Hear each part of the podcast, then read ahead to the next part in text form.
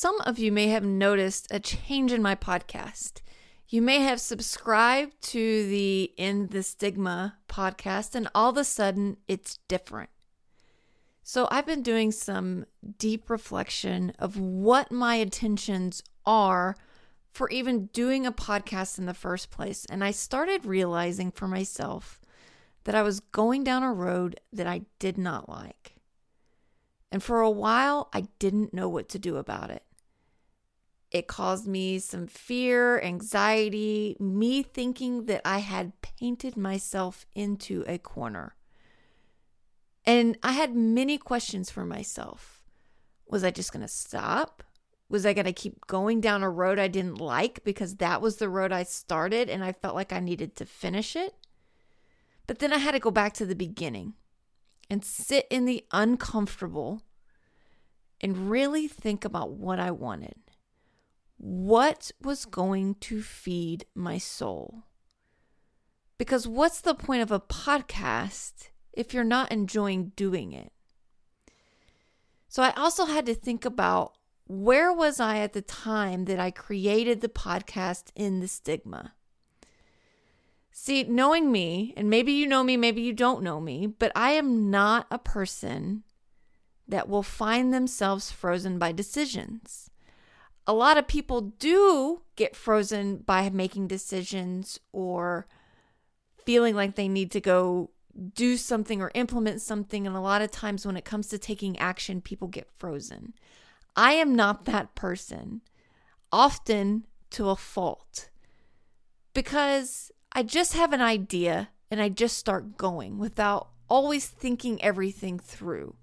I'm not the most patient person when it comes to that. And I think it is sometimes really good not to get frozen in decisions and realize that there may be a point, like I found myself, in which I had to take a step back and kind of regroup and really think about what did I want to do for myself through this podcast and what did I want to really do for other people through this podcast as well. So here's the thing is I knew in general that I wanted to create a podcast. I knew I wanted to do it sooner rather than later. But originally, when I had the idea, I didn't really have a name and I only vaguely knew what I wanted to do. And so I started putting it all together, unsure and very unclear, but knowing I wanted to do it. And I knew that I didn't want to be frozen waiting for the quote unquote right thing to all of a sudden just come hit me because that could take forever. So I just started taking action. So I went with a very broad, kind of a popular phrase that no one else had actually had a podcast on, and it was called End the Stigma. And that was fine. I have about 10 episodes.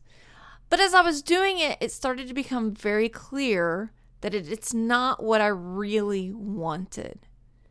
So I found myself back to the drawing board and maybe a little frozen. I wouldn't even call it frozen as much as it was like, let me think about what I really wanted. And in that time, I did get to be a little uncomfortable again but I sat with it because I wanted to become very clear with what I wanted because I knew that I was going to have to scrap End the Stigma and kind of start over.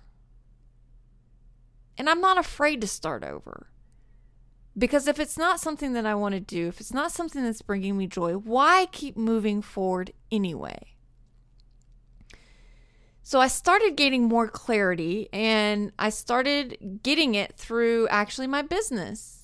My business is helping families that have loved ones with substance abuse and teaching them how to set and defend their own boundaries with their loved ones that are experiencing addiction or, as sometimes I like to call it, trauma related substance abuse boundaries with people that have substance abuse are so crucial. It's very impactful. And to be clear, I never tell people what boundaries to set, but I do help guide them into empowering themselves to set the boundaries they know they need in a loving and supportive way. See, it's my belief or something that I have experienced and witnessed and I constantly check in to see if this is true is that there's three ways that people stop abusing drugs or alcohol. And that is either inspired by the family, in spite of the family, or they die.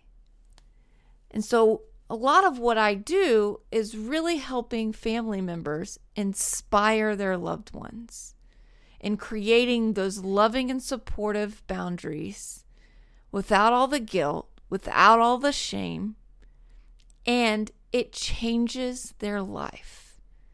It changes their relationship with their loved ones, with themselves, and with their significant others and their other family members.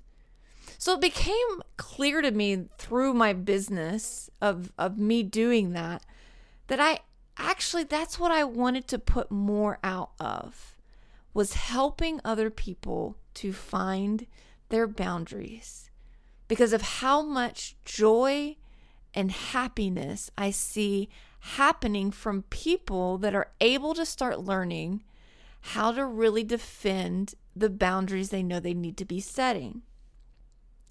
But here's the thing about boundaries is boundaries are forever changing and growing as we change and grow.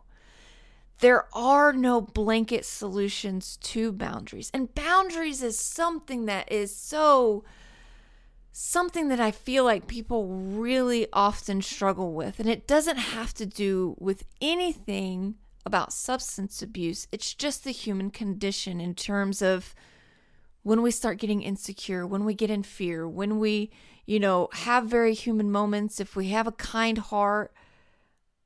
And so it just became very clear to me that that was the direction that I really wanted to go because I I started really sitting back and seeing how important it was and I in all of my conversations, I'm like, oh, they need to set those boundaries. Oh, that's a boundary they need to be setting. Oh, that's something, you know, and and so I decided to go down this road.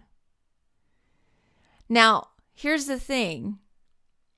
There is a constant need to check in even with my own boundaries. I'm constantly having to really think what do I want to do? Take pauses when I have that bleeding heart that wants to come in and override all my logic, all my reason, and and so much more. I really do have to take a pause because it still gets me as much as I've worked on it. Years and years of practice because my life and my lifestyle, because I am in recovery from substance abuse, so, a lot of times, my lifestyle is putting me in the front lines with my relationships being with often toxic people. So, I did have to spend a lot of time working on this stuff so that I didn't continue to get bombarded with unhealthy behaviors of codependency. And it took me a long time, honestly, to really realize what that term codependency really means and not to stigmatize that term necessarily, but just understand that sometimes I respond through my own, what I think of my own needs, or sometimes I respond from my own guilt and shame that I'm having. Maybe I don't want other people to think that I'm a bad person and I sometimes I feel like boundaries can make me look like a bad person. So I had to get really comfortable with myself and strong in myself in order to not be overtaken by toxic people. But even as much as I've worked on it, I just find myself every now and then faltering, and I realize how important it is to stay on top of taking care of myself of constantly reflecting and working on those times in which my bleeding heart wants to take over and go save someone. only to find myself resentful and left disappointed because I can't save anyone. And when I work with my clients, it's the same thing. They need a constant check in with themselves, an ability to pause, and also have someone there that may be able to guide them back into reality when that bleeding heart starts screaming to go save someone. Now I have my own set of people that are out there to bring me back into reality. But so that's what this new podcast is the, the podcast that focuses on how impactful boundaries can be and when and how to set them, and most importantly, to defend them. And I always say set and defend boundaries because from what I can see is we're all great at setting boundaries but we may not always be so great when it comes time to defend those boundaries. And there are a thousand reasons why that is. And moving forward through the Unbreakable Boundaries podcast, we will be uncovering the layers after layers of that art of setting and defending boundaries. So I really hope that you enjoy the new podcast format. And I know that I'm going to be enjoying sharing this journey with you and all of my past experience, as well as my current experiences, as boundaries happen every day. And the fun thing is, it, well, it may not be fun, it may be fairly uncomfortable at times, but I am going to be real. I am going to share openly at all of the times in which I have my own mishaps. I have my own times in which I allow my boundaries to be crossed even still. And I want to share with you with why I let that happen sometimes. I think it's important to realize that as a human being, we're not going to be able to be perfect in this ever.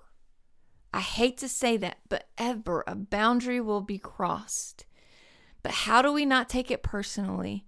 What's going on with us when we allow our boundaries to get crossed so that the next time maybe we can respond a little differently? So, actually, the next podcast I'm going to be taking from my old podcast, my End the Stigma podcast, because it was an interview with my own mother through a time in which I was in my own addiction and how important it was for boundaries and how they ultimately ended up saving my life. It was a great podcast. I would hate for people not to be able to hear it because I kind of went away from End the Stigma and started moving forward in a different direction. It was a great interview. So the next podcast in this is going to be that one. There were so many good nuggets in there about boundary setting. And it tied right into this topic. So that's all I'm going to do is I'm just going to repost it. So I hope that you stay tuned. And I really want you to subscribe and make sure that you don't miss that awesome conversation. And if you want to learn more and go find me, you can go to the website, the unbreakableBoundariesPodcast.com for more information. Maybe you have questions or you have a situation you'd like input on, and there's going to actually be a place there to reach out to me. And I really, really appreciate you listening this far. And thanks so much. And I'm looking forward to our journey together. And I hope that you can go and set some really good and defend some really good boundaries this week. Have a great week, guys.